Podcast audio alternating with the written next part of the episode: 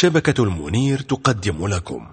محاضرة سماحة الحجة السيد. منير الخباز دام عطاؤه في الليلة السادسة من شهر محرم الحرام لعام 1440 للهجرة النبوية بعنوان المعجزة في سياق العلم أم الخرافة.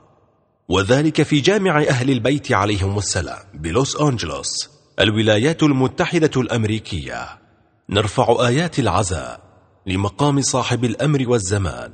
عجل الله تعالى فرجه الشريف في مصاب جده الإمام الحسين عليه السلام. صلى الله وسلم عليك يا رسول الله وعلى أهل بيتك. المنتجبين يا ليتنا كنا معكم.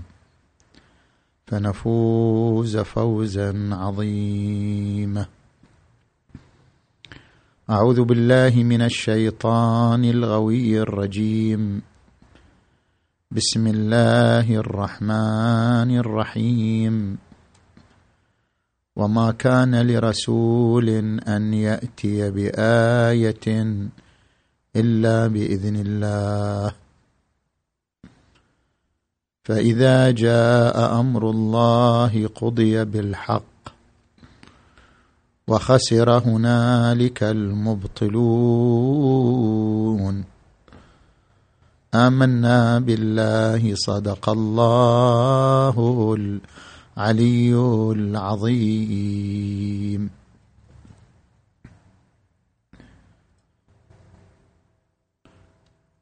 انطلاقا من الآية المباركة نتحدث عن نقطة محورية وهي مسألة الإعجاز.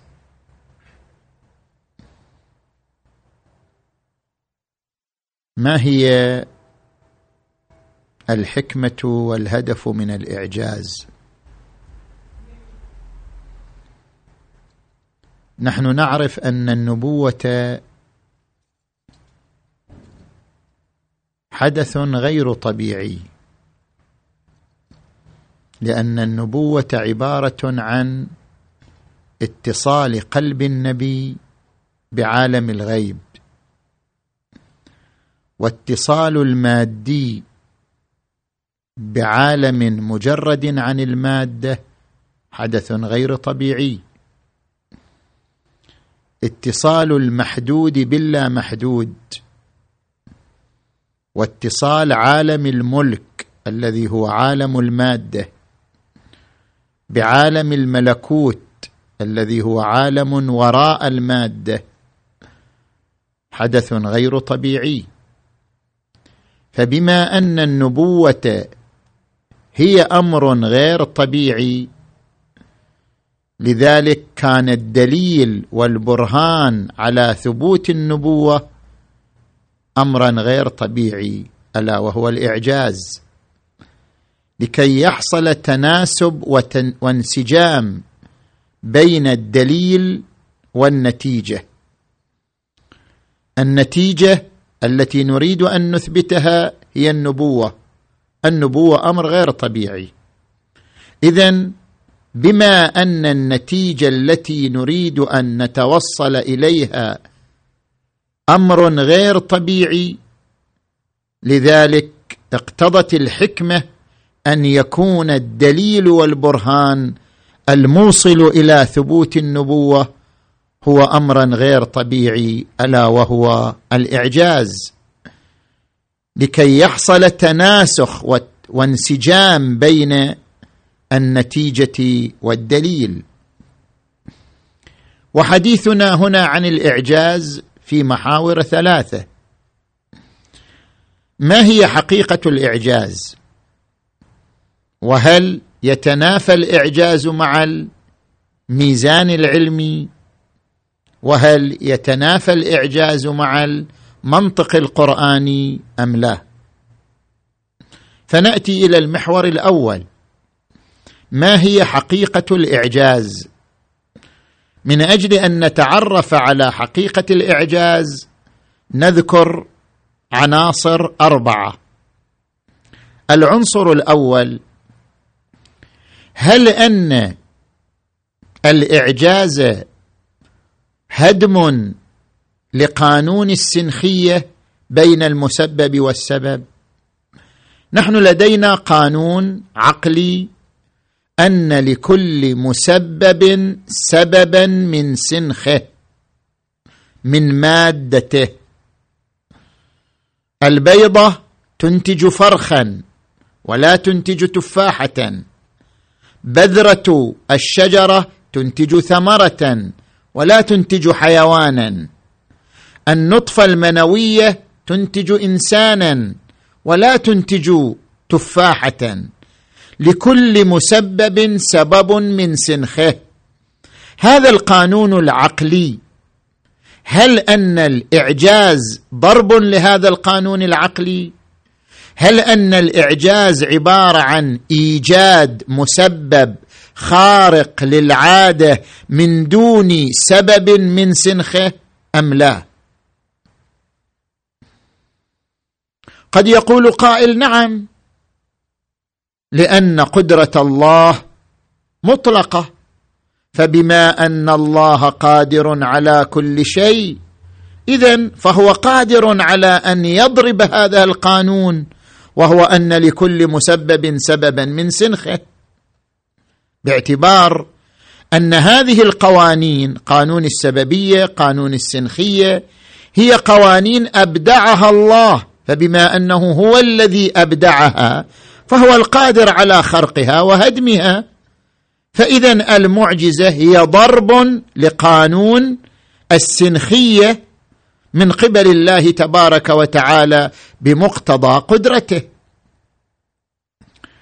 ولكننا لا نؤيد هذه الفكرة. لماذا؟ نحن نقول الله قادر على كل شيء. وأما ما ليس بشيء فلا تتعلق به القدرة. كل أمر ممكن أن يتحقق فهو شيء تتعلق به القدرة الإلهية. وأما الأمر الذي يستحيل تحققه فهذا ليس بشيء حتى تتعلق به القدرة الإلهية. مثلا القانون الرياضي اثنين زائد اثنين يساوي أربعة. زوايا المثلث تساوي قائمتين. هذا القانون الرياضي لا يمكن أن نقول الله قادر على هدم هذا القانون الرياضي. يمكن أن الله يجعل الاثنين ثلاثة. يمكن أن الله يجعل زوايا المثلث تساوي قائمة واحدة. هذا أمر غير ممكن.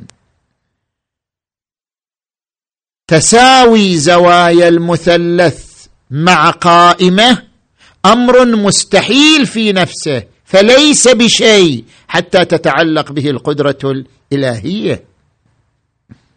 كذلك عندما نأتي إلى النقيضان النقيضان لا يجتمعان.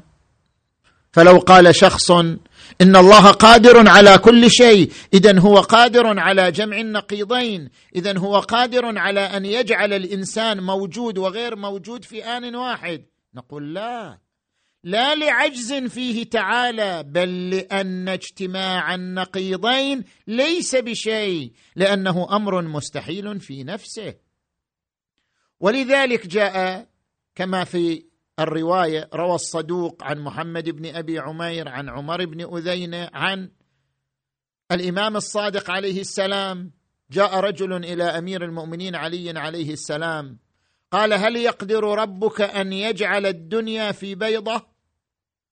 من دون تكبير البيضة ولا تصغير الدنيا. هل يمكن؟ فقال له الإمام أمير المؤمنين علي عليه السلام الله لا ينسب إليه العجز وما سألت عنه لا يكون.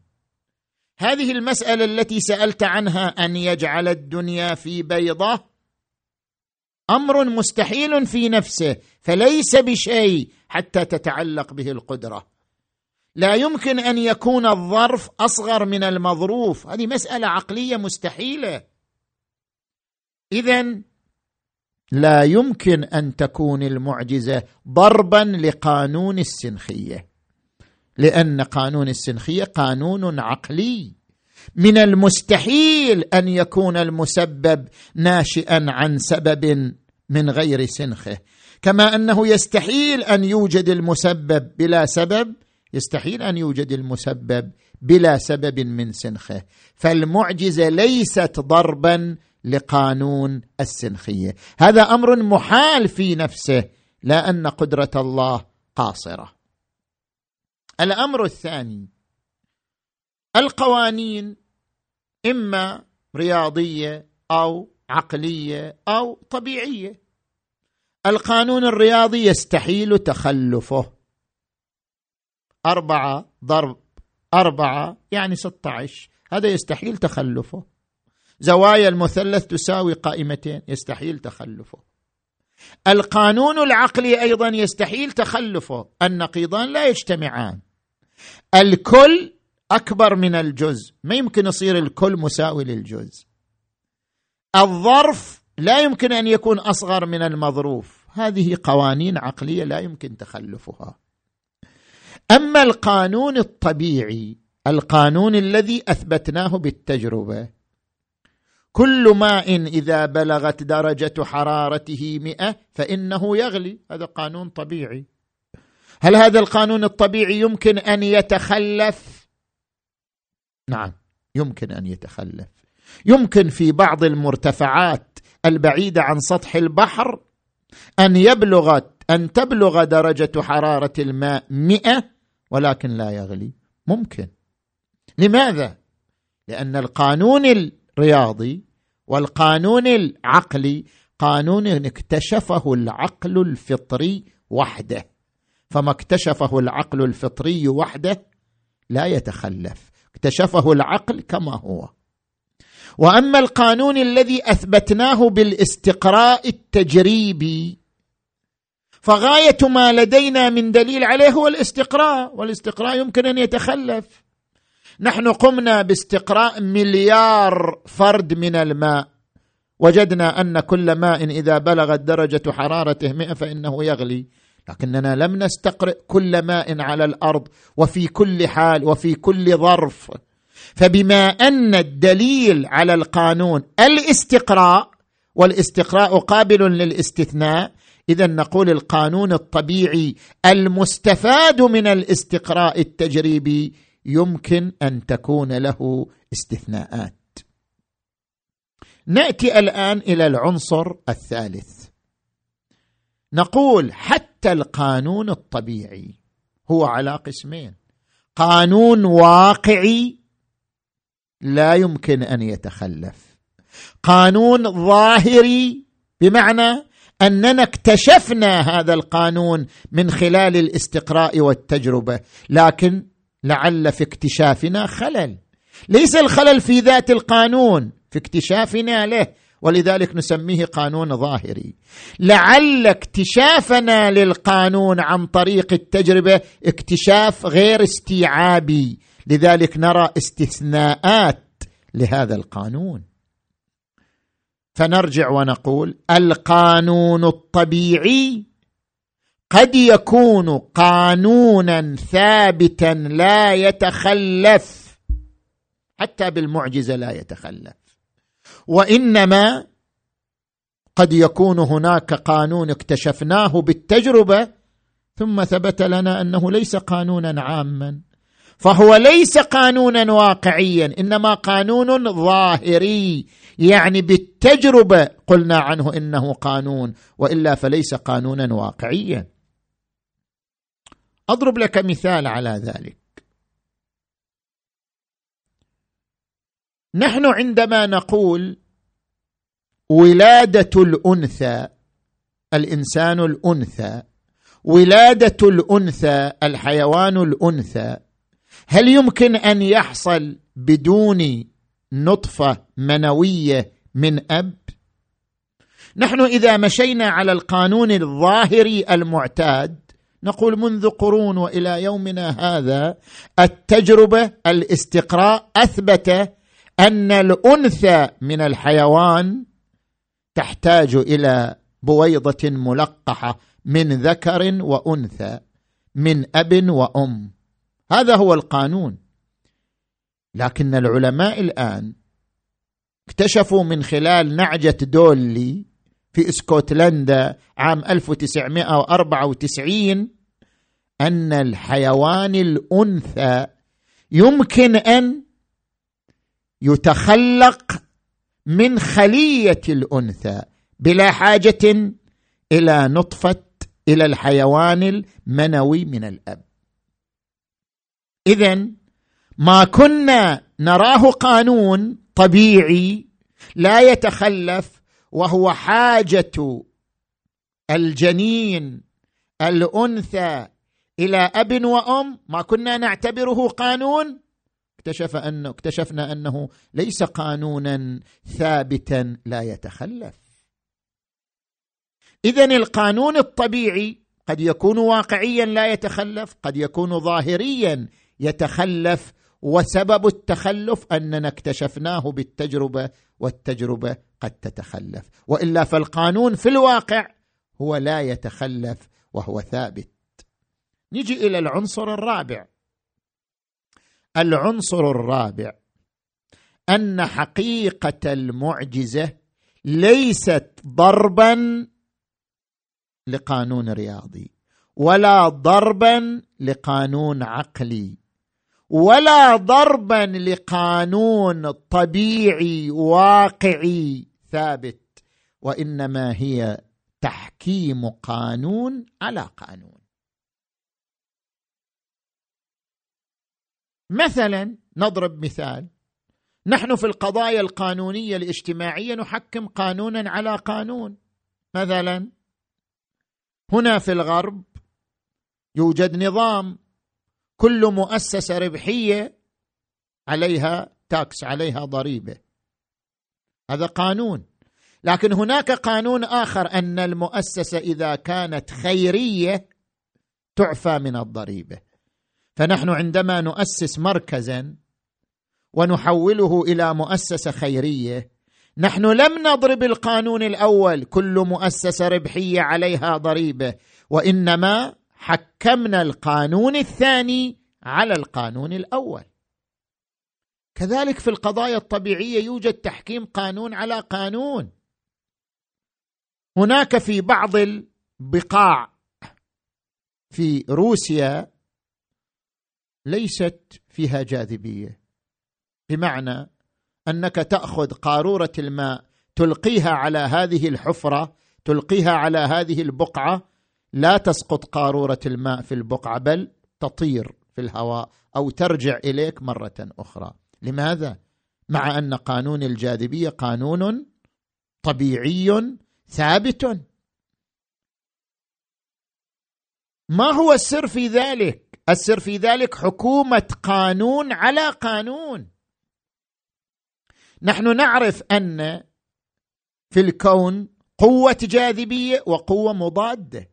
لولا قوة الجاذبية لتبعثر الكون كله إلى أشلاء. ولولا القوة المضادة للجاذبية لارتطم الكون بعضه ببعض وتحطم. اذا شاءت إرادة الله أن توجد قوة جاذبية وقوة مضادة حتى تحفظ توازن الكون. لا الشمس ينبغي لها أن تدرك القمر ولا الليل سابق النهار وكل في فلك يسبحون. فعندنا قوة جاذبية قوة مضادة. في بعض المناطق في الأرض نتيجة بعض الصفات الجيولوجية تكون قوة الجاذبية محكومة بالقوة المضادة بشكل أقوى. يعني في هذه البقعة من روسيا توجد قوة الجاذبية وهي قانون لكن قانون الجاذبية محكوم بقانون أقوى وهو القوة المضادة. القوة المضادة في هذه المنطقة لعوامل جيولوجية أصبحت أقوى من القوة الجاذبية فأنت تلقي قارورة الماء لكنها لا تنزل على الأرض بل ترجع إليك مرة أخرى أو تطير في الهواء. فهناك تحكيم قانون على قانون. المعجزة إذا قمنا بتحليلها هي عبارة عن تحكيم قانون على قانون. مثلا نحن من باب التقريب والتفسير التخميني وليس من باب الواقع لأننا لا نعلم في الواقع. مثلا معجزة إبراهيم الخليل. إبراهيم الخليل عليه وعلى نبينا وآله أفضل الصلاة والسلام وضع في النار نار لاهبة حارقة. لكن إبراهيم لم يحترق بالنار. فقلنا يا نار كوني بردا وسلاما على إبراهيم. ما الذي حصل؟ هنا حصل حكومة قانون على قانون. القانون الأول يقول الجسم المتصل بالنار يحترق. لماذا؟ لأن الحرارة الحارقة الكامنة في النار تنفذ إلى الجسم المتصل بها. هذا قانون طبيعي ثابت. لكن هناك قانون حكم على هذا القانون وهو أن إبراهيم عليه السلام لبس قميصا ذلك القميص يتضمن مادة عازلة منعت وصول الحرارة الحارقة إلى جسم إبراهيم. قد تكون المعجزة من هذا القبيل حكومة قانون طبيعي على قانون طبيعي آخر. أو لا المسألة ترجع إلى تفريغ المادة لأن لدينا في الفيزياء الثابت الكوني الثابت الكوني هو عبارة عن أن كل متر مربع من هذا الكون الذي نعيش فيه يتضمن مادة. لا يوجد منطقة فراغ لا مادة ولا طاقة. هذا غير موجود. كل متر مك... كل متر مكعب فهو يتضمن مادة. ولا توجد منطقة فراغ. نتيجة وجود المادة يقع التواصل بين الأجسام.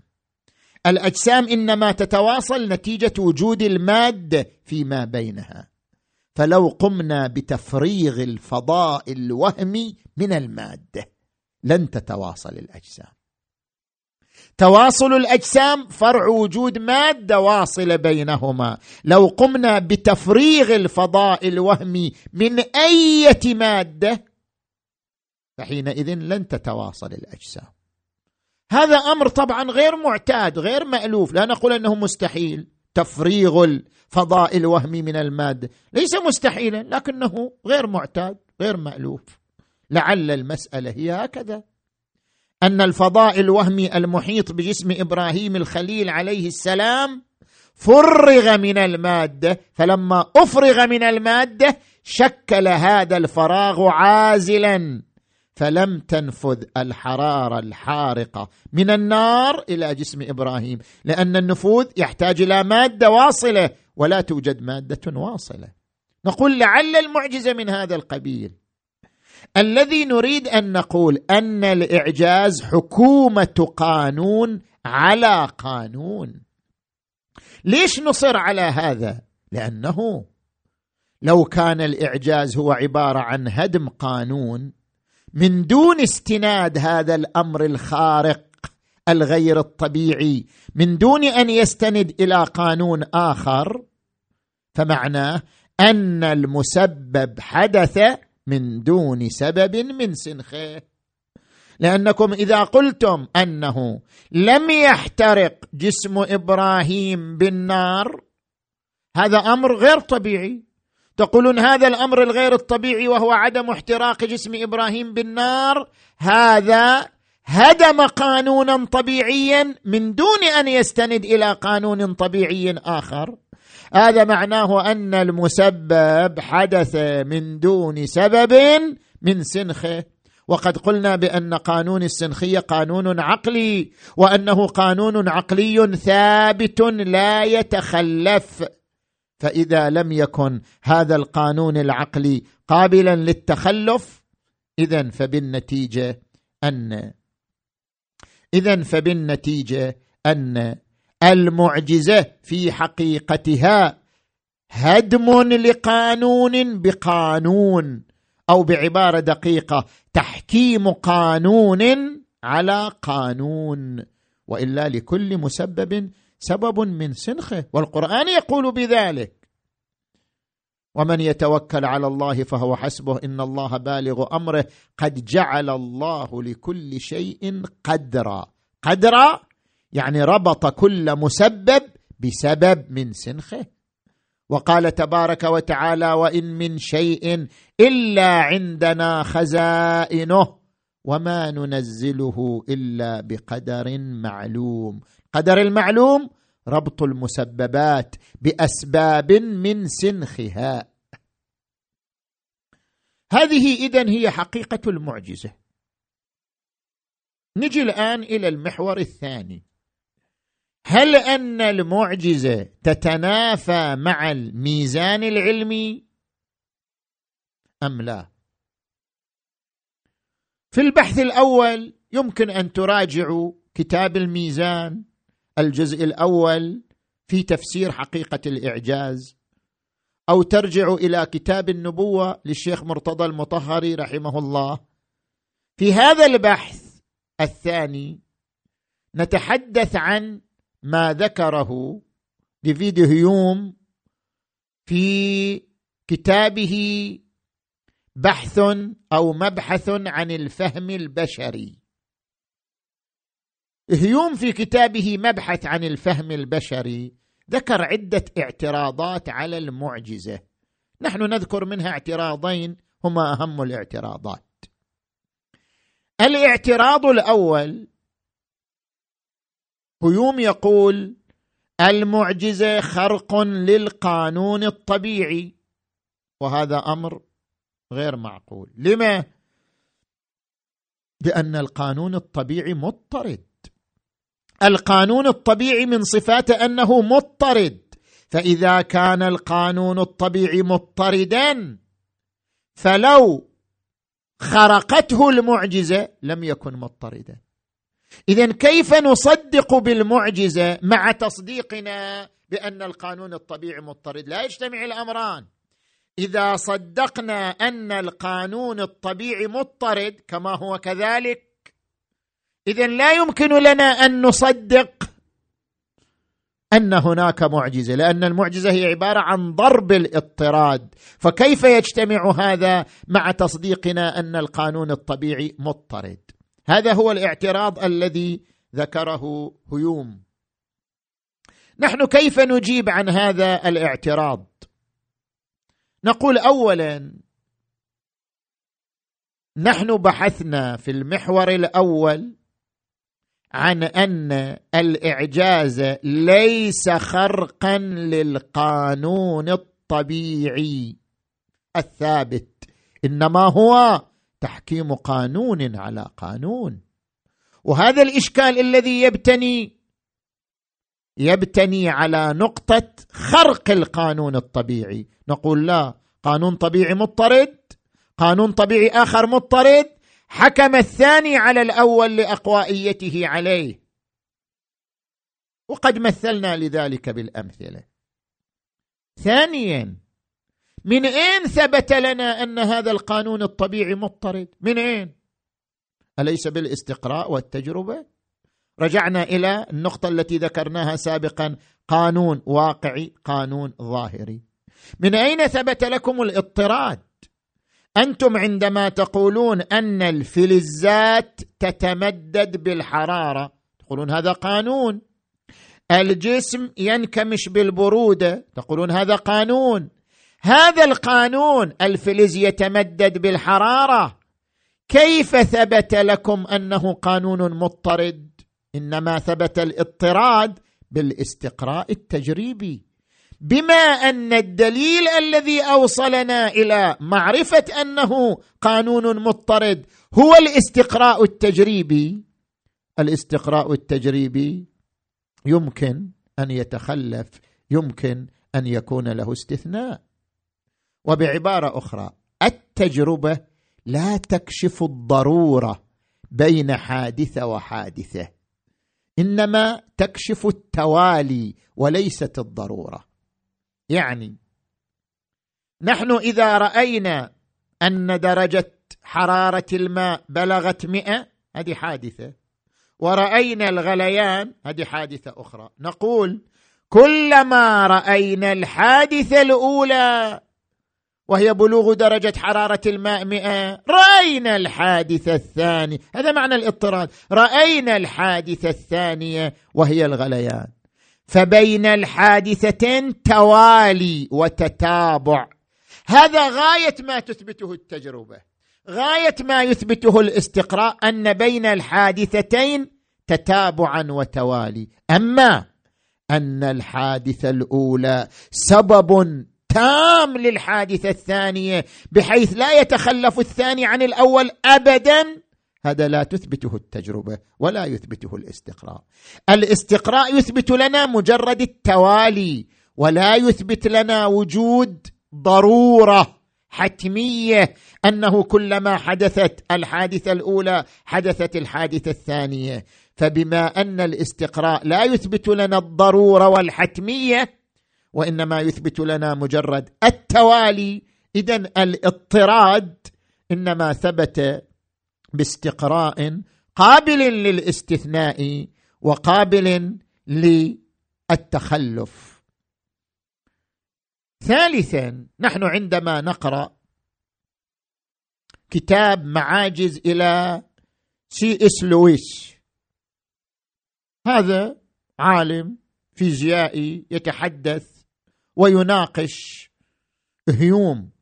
يقول لو أخذنا بهذا الكلام النتيجة ما هي؟ النتيجة أن هذا الاستدلال دوري والاستدلال الدوري باطل في علم المنطق. لماذا؟ لا يمكن لنا أن نثبت أن القانون مضطرد إلا إذا أثبتنا عدم وقوع المعجزة. لأنه متى ما وقعت المعجزة صار القانون غير مضطرد. اذا إثبات أن القانون مضطرد يتوقف على إثبات عدم وقوع المعجزة. فلو أردنا أن نثبت عدم وقوع المعجزة لأجل اضطراد القانون لزم الدور كل منهما يتوقف على الآخر والدور باطل فهذا الاستدلال دوري لا قيمة له. هذا الاعتراض الأول إلى هيوم الاعتراض الثاني. هيوم يقول المعجزة حدث فردي وليس حدث متكرر. الأحداث الكونية أحداث متكررة.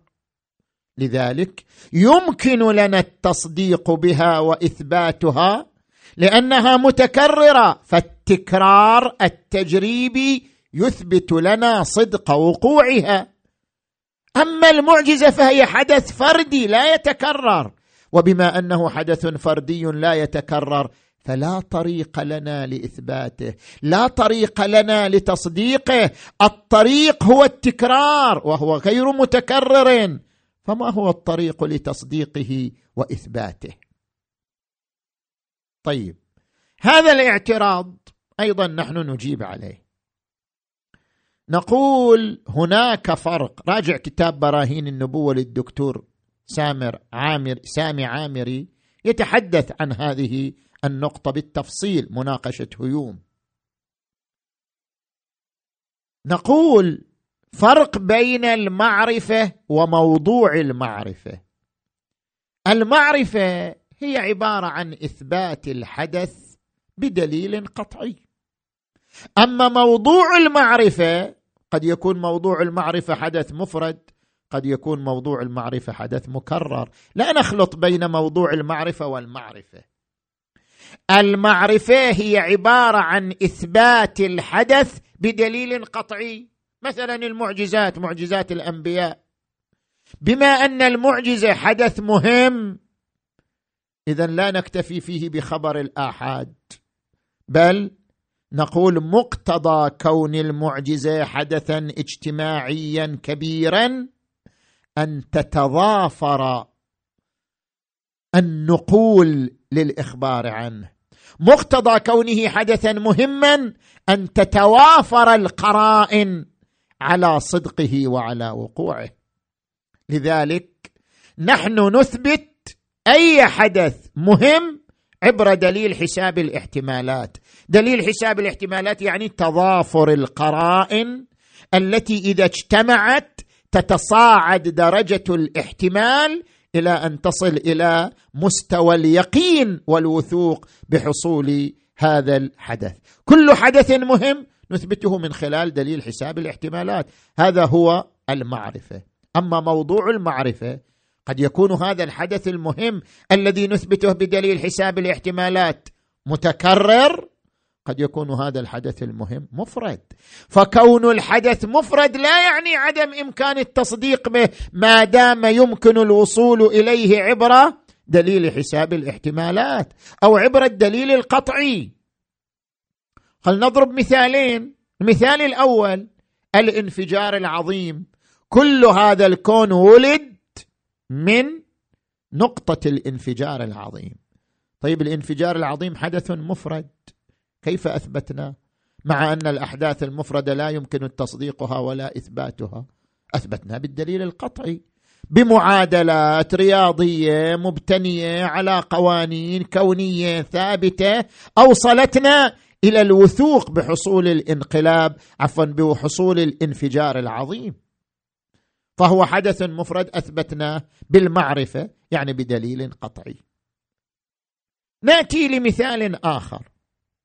الآن عندنا مشروع علمي معروف. هذا المشروع العلمي العلماء يغدقون اموالا ضخمة لإنجاز هذا المشروع. هذا المشروع الذي العلماء يبذلون اموالا ضخمة لإنجازه ولإنجاحه. ما هي مهمة هذا المشروع؟ مهمة هذا المشروع أن يكتشف حياة عاقلة في كوكب آخر.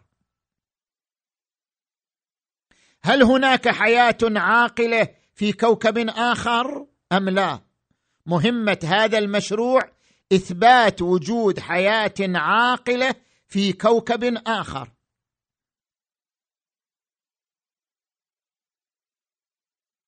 اذا مشروع إس إي تي آي الذي مهمته أن تكتشف حياة عاقلة في كوكب آخر. ما هو الطريق لإثبات هذه الحياة العاقلة؟ الطريق هو طريق مفرد وغير متكرر. رسالة واحدة نحو الكوكب الآخر. إذا جاءتنا ذبذبات تجيب عن هذه الرسالة كشفت لنا عن وجود حياة عاقلة في الكوكب الآخر.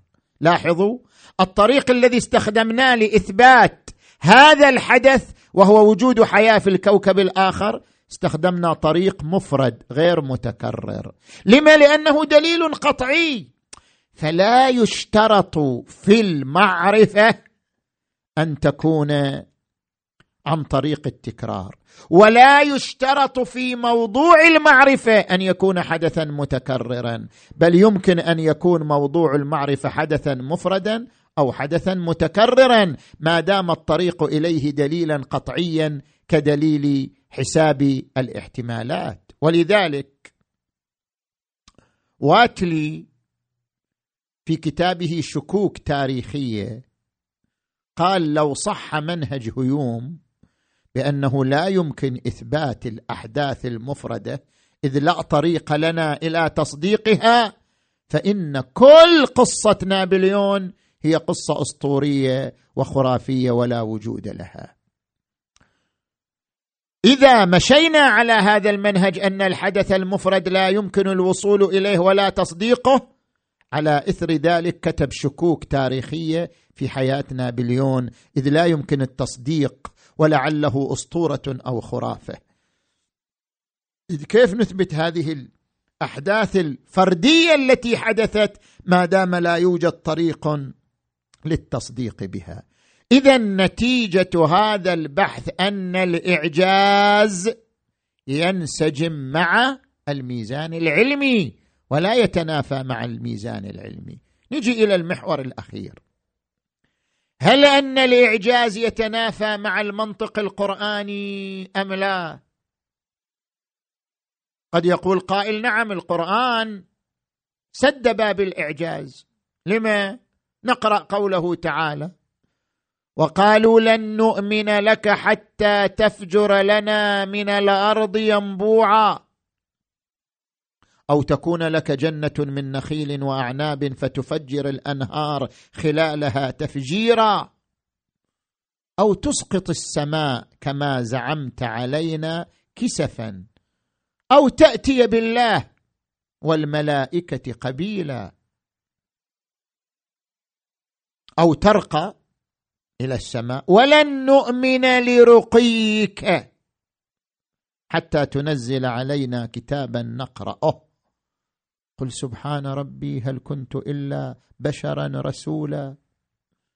ربما يقول قائل هذه النقطة من الآية سبحان ربي هل كنت إلا بشرا رسولا. هذه دليل على سد باب المعجزات. أنه أنا لست بابا للمعجزة أنا مجرد بشر رسول لا أكثر. ولكن الجواب عن هذا الاستدلال بأحد وجهين. الوجه الأول فرق بين الإنسان الجدلي والإنسان الباحث عن الحقيقة. هؤلاء المشركون عندما قالوا للرسول صلى الله عليه وآله لن نؤمن لك حتى تفجر لنا من الأرض ينبوعا. لم يكونوا باحثين عن الحقيقة حتى يستجيب الرسول لطلبهم ويقدم لهم المعاجز بل كانوا مجرد مجادلين. ولو فعل معهم ما فعل لن يؤمنوا به. لذلك تراهم نوعوا ينبوع جنه من نخيل وأعناب رقي في السماء نزول كتاب بل اقترحوا عليه امرا مستحيلا. وهو أن يأتي بالله والملائكة قبيلا. كل هذه المقترحات تكشف أنهم مجادلون لا باحثون عن الحقيقة. فقول الرسول قل سبحان ربي هل كنت إلا بشرا رسولا؟ ليس سدا لباب الإعجاز وإنما عدم استجابة لطلب المجادلين لأنهم ليسوا باحثين عن الحقيقة. الوجه الثاني من الجواب. هناك فرق بين التعبير نؤمن لك ونؤمن بك. لو كانوا صادقين لقالوا لن نؤمن بك حتى تفجر لنا من الأرض ينبوعا. يعني إن فجرت لنا ينبوعا آمنا بك. بس هم ما قالوا لن نؤمن بك قالوا لن نؤمن لك. وفرق بين من؟ لن نؤمن بك ولن نؤمن لك. يعني فرق بين الإيمان الواقعي والإيمان الظاهري لاحظوا قوله تعالى ويقولون هو أذن. قل أذن خير لكم. يؤمن بالله ويؤمن للمؤمنين. جاء عبد الله بن أبي سلول إلى الرسول صلى الله عليه وآله فقال له الرسول يا ابن أبي سلول أخبرني جبرائيل أنك تدبر المكائد ضد المسلمين. قال لا جبرائيل مشتبه أنا رجل مؤمن رجل متقي رجل خوش آدمي. الرسول أظهر له أنه قبل كلامه وصدقه. فلما خرج ابن أبي سلول قال محمد أذن. أنا أقول له شيء يصدقني جبرائيل يقول له شيء يصدقه مجرد أذن. فنزل قوله تعالى ويقولون هو أذن. قل أذن خير لكم. يؤمن بالله ويؤمن للمؤمنين. لماذا اختلف التعبير في فقرة واحدة؟ بالنسبة إلى الله عبر بالباء. بالنسبة للمؤمنين عبر باللام. يؤمن بالله ويؤمن للمؤمنين. ولم يقل ويؤمن بالمؤمنين. للإشارة إلى أن الإيمان على قسمين. إيمان هو عبارة عن تصديق واقعي وهو الإيمان بالله. الرسول يصدق بالله تصديقا واقعيا. وإيمان هو عبارة عن تصديق ظاهري وهو للمؤمنين. الرسول لا يؤمن بكل المؤمنين ايمانا واقعيا. لا يصدق بكل كلامهم تصديقا واقعيا. إنما يصدق بكلامهم تصديقا ظاهريا. يؤمن لهم يعني يظهر التصديق بكلامهم لأجل منفعتهم وهي تأليف القلوب. قل أذن خير لكم. يعني إنما جعلنا النبي بهذه الطريقة يصدقكم حتى يؤلف قلوبكم. قل أذن خير لكم. يؤمن بالله ويؤمن للمؤمنين. هنا أيضا هؤلاء قالوا للرسول نحن لا نؤمن بك ولا نصدقك تصديقا واقعيا. لكن إذا أردت أن نصدقك تصديقا ظاهريا نؤمن لك. نحن لن نؤمن بك على كل حال. لكن إذا أردت منا أن نصدق بك تصديقا ظاهريا بأن نؤمن لك فعليك أن تفجر لنا من الأرض ينبوعا. أو أو أو أو أو إلى آخر المقترحات. فإن لم تحصل هذه المقترحات فلن نؤمن لك فضلا عن أنه نؤمن بك. فهم لم يكونوا في مقام طلب المعجزة من أجل حصول الإيمان وإنما كانوا في وضع مقترحات من أجل التصديق الظاهري فقط.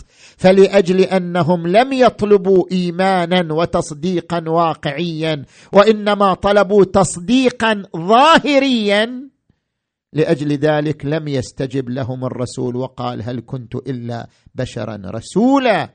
اذا هذا يبين لنا أن هذه الآية لا تصلح دليلا على سد باب المعجزات. وقد ذكر القرآن المعجزات ورسولا إلى بني إسرائيل أني قد جئتكم بآية من ربكم أني أخلق لكم من الطين كهيئة الطير فأنفخ فيه فيكون طيرا بإذن الله وأني أبرئ وأبرئ الأكمه والأبرص وأحيي الموتى بإذن الله. والمؤمنون الواقعيون والظاهريون في كل زمن. في زمن النبي كان المسلمون على قسمين من يؤمن به واقعا من يؤمن به ظاهرا. هناك مؤمنون هناك منافقون. في زمن الإمام علي أيضا قسم الناس إلى قسمين. من يؤمن به واقعا من يؤمن به ظاهرا. في قضية الحسين أيضا. الحسين عندما نادى ألا فمن كان فينا باذلا مهجته موطنا على لقاء الله نفسه فليرحل معنا فإني راحل مصبحا إن شاء الله. انقسم الناس إلى أربعة أقسام. انهزاميين متذبذبين متعاطفين مشاركين. الانهزاميون أعلنوها بصراحة أنك يا أبا عبد الله مخطئ وطريقك فاشل وحركتك عقيمة ونحن لن نستجيب لك. أعطوها إياه بالصراحة. هؤلاء هم الانهزاميون. المتذبذبون خرجوا معه وساروا معه في الطريق لعدة كيلومترات. ثم تراجعوا بشكل تدريجي واحدا بعد الآخر. حسين خرج من مكة بآلاف وصل كربلاء بمئة وعشرين شخصا على أكثر التقادير. أين ذهب الآلاف؟ لأنهم كانوا متذبذبين بين دنياهم وبين إمامهم. هل ينتصرون لدنياهم أموالهم ثرواتهم ذرياتهم؟ راحتهم أم ينتصرون لآخرتهم وإمامهم؟ فلأجل هذا التذبذب وصلوا إلى مستوى أن رجحوا دنياهم على آخرتهم فانسحبوا. وهناك المتعاطفون الذين بكوا على الحسين وندبوا الحسين ورثوا الحسين. أهل الكوفة بعد أن قتل الحسين وجيء بالسبايا إليهم خرج النساء يبكون وصاروا يعطون أطفال الحسين الخبز والتمر فأخذت أم كلثوم من أيديهم الخبز والتمر ورمتها وقالت يا أهل الكوفة أتقتلنا رجالكم وتبكينا نساؤكم؟ هؤلاء كانوا يمثلون المتعاطفين لكن المتعاطفين لا يقدمون شيئا سوى العاطفة. كثير من الشيعة في هذا الزمان هكذا. إذا قلت له هناك مشروع حسيني مشروع إصلاحي مشروع ديني لا يتفاعل معه. لا يساهم فيه لا بوقت لا بجهد لا بمال لا بأي شيء. لكنه يقول أنا أبكي الحسين وأنا أندب الحسين. نعم البكاء على الحسين الندب للحسين عمل مقبول وله ثواب عظيم. لكن هذا الإنسان لن يخرج من المتعاطفين إلى المشاركين ما دام لا يمتلك الاستعداد للعطاء والبذل والتضحية. القسم الأهم هو المشاركون الذين لم يكتفوا بالتعاطف بل بذلوا إما وقت إما جهد إما أموال. إما تضحيه بالنفس وفي طليعتهم أنصار الحسين وفي طليعة أنصار الحسين. شيخ الأنصار حبيب بن مظاهر الأسدي الذي فدى الحسين بنفسه وشجع الأنصار على نصرة الحسين بن علي صلوات الله وسلامه عليه ليبين أنه طليعة المشاركين طليعة الناصرين للحسين عليه السلام. ولذلك لما تفانى الأنصار وأصبحوا صرعى على الثرى وقف الحسين على أجسادهم وقال أصحابي ما لي أناديكم فلا تجيبون وأخاطبكم فلا تسمعون. أغياب فأرتجيكم أم نيام فأوقظكم أم موتى فأبكي عليكم. حبيبي حبيب برير زهير أخي عباس ولدي علي. احبائي لو غير الحمام أصابكم. عتبت ولكن ما على الموت. ما اعتبوا. بالأمس كانوا معي واليوم قد رحلوا. اللهم صل على محمد وآل محمد. بالحسين الوجيه وجده وأبيه وأمه وأخيه والتسعة من بنيه اغفر ذنوبنا واستر عيوبنا وكفر عنا سيئاتنا وتوفنا مع الأبرار. وارحم أمواتنا وأموات المؤمنين والمؤمنات وإلى أرواح الجميع ثواب الفاتحة تسبقها الصلوات.